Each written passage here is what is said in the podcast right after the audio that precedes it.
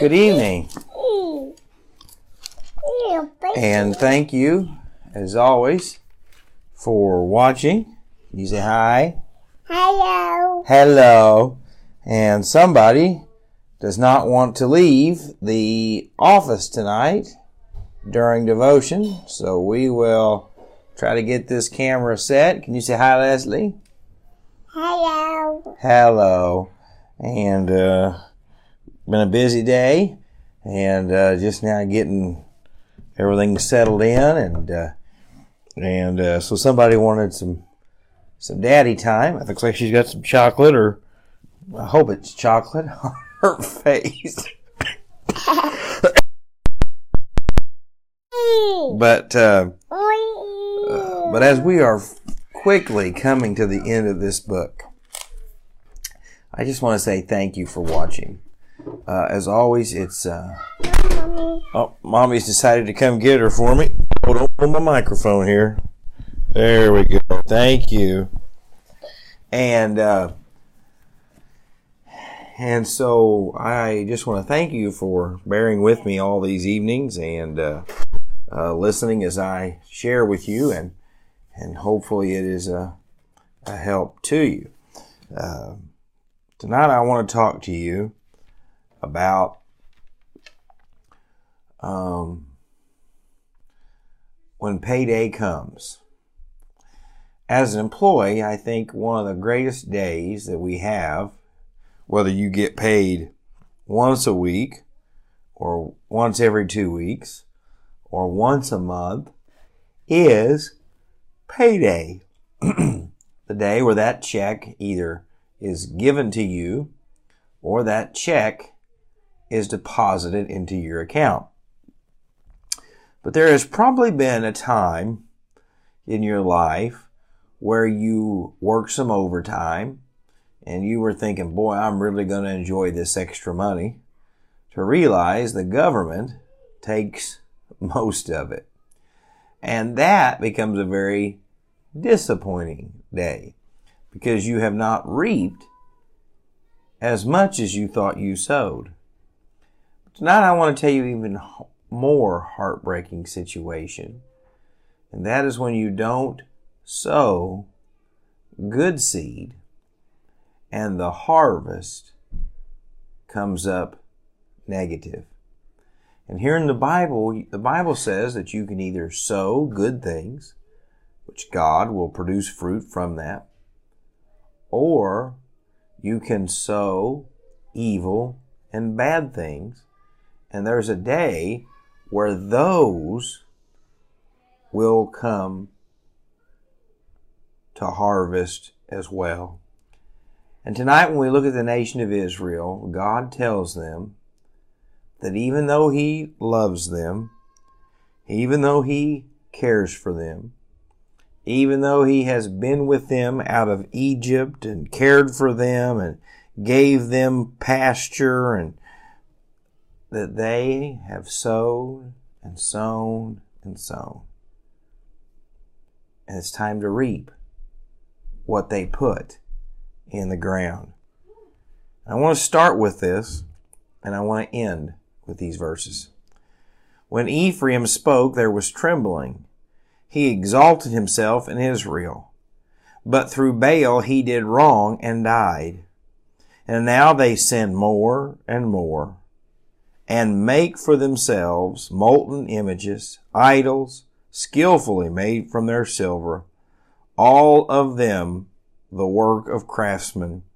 They say of them, let the men who sacrifice kiss the calves. And God says, therefore. So because of their sowing idolatry, because of their pursuing the things of this world, he says, Therefore they will be like the morning cloud and like dew which soon disappears, like chaff which is blown away from the threshing floor, and like smoke from a chimney. God tells us in His Word that when I sow according to the flesh, I will reap according to the flesh. If you sow tomatoes in your garden, you're most likely going to get what? Tomatoes. If you sow green beans in your garden, you are more than likely going to get green beans. Why? Because what you plant, what you sow, is what you reap.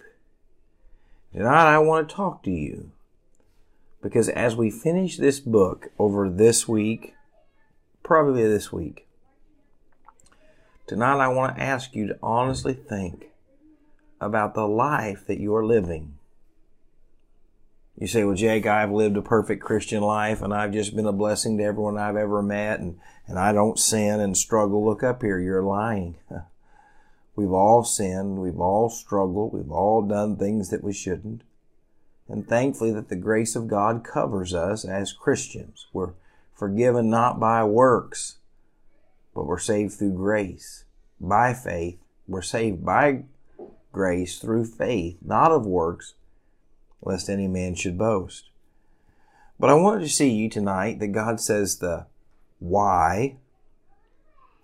God says the what. The why was their sin. The what was their going to be wiped out. But I want to show you tonight the heartbreak at the end. You see, my wife has tried to garden off and on over the years, and thankfully this year she did not flower gar- or uh, did not plant a garden. She's got a butterfly garden, but that's a different different story for a different day. But there would be years that her plants would be eaten up by, oh, worms or different parasites or different things, and her crop wasn't as plentiful as she would like. And that was frustrating to her because she had worked and she had planted and she had pulled weeds, and, and yet that thing happened. But tonight I want to show you that when we reap what we sow, and it's not the things of God, the consequences are always more than we could have ever imagined. You say, what does that lie that I'm going to tell, how is that going to affect me down the road? I don't know, but I know that sin always has consequences. Well, that uh, inappropriate thought I had, how, how is that going to affect me down the road? Well, it will. Well, that decision not to raise my children in church unless there's nothing else going on. How is that going to affect you? Well, I don't know. But consequences always are found. And listen to what it says in verse 15 and 16 because they are some of the most heartbreaking verses. Though he flourishes among the reeds, an east wind will come, the wind of the Lord coming up from the wilderness, and his fountain will become dry, and his spring will be dried up. So he won't have any permanence, he won't have any of his needs. And listen to what verse 16 says Samaria will be held guilty, for she has rebelled against her God. They will fall by the sword, their little ones will be dashed into pieces, and their pregnant women will be ripped open. And you say, wait a second, God just tells them that their punishment is because they were sacrificing human children. And now these people are going to die and their kids are going to die and their pregnant women are going to have babies murdered in the womb.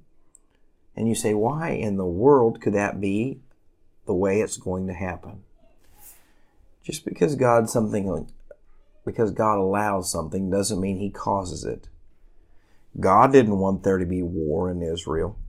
But anytime there is war, there is death. I want to speak to this tonight, and it's not political in any sense. Our country has suffered greatly in the last few weeks. The death of 13 American soldiers, which was not, which was avoidable, is heartbreaking. That is a consequence of war. But that is also the consequence of whoever makes the decisions, and I'm not going to speak to who, to make decisions that were wrong. And those individuals' wrong decisions cost those wonderful American patriots their life. And what God is saying to the Israelites is, your sin, your rebellion has brought this enemy army into your homes. And once they get here, they will do what soldiers do. They'll do what heathens do. Not all soldiers are heathens, but when a nation and an army doesn't follow the principles of God, that's why you get the Taliban taking young girls into sex slavery. That's why you see young women that are tortured and beat because they just want to go to school. And that is the consequences of sin. And tonight I want you to hear that. Because tonight the warning from God is this He died for you, He loves you, He will forgive you of all your sin and shame and mistakes. But tonight, if you keep living in rebellion against God, whether it's as an individual, whether it's as a family, or whether it is as a nation, what you reap comes from what you sow. And as a country, I weep for the judgment that is coming because of the blatant sin of our country. Wickedness is running rampant everywhere. And God will eventually say, enough is enough. All I can do is control myself in my response to God. All I can try to do is try to lead my family in my response to God. And all I can do is try to be the best Christian citizen that I can. But, friends, you can't murder babies in the womb like it says in this chapter. You can't support sexual sin. You can't build a society that hates the poor and the refugee and breaks your laws and embraces that. But we are. And so tonight I pray that God would send revival, that God would be merciful to us. Because if He doesn't, what you're reading about in the book of Hosea is coming here. But I'm thankful that when God allows these things to happen, that He doesn't abandon His people. And that's what it says in there. One of these days, He's going to make it all okay. So, as always, I just want to thank you for watching. I pray that the Lord would bless you and speak to you and convict you of the situations in your life. And I always say this, and I really do mean it. If you need anything, please let me know. I'm praying for you. I, want to help any way that I can. And remember that God loves you, and so do I. So have a wonderful night, and I look forward to seeing you tomorrow.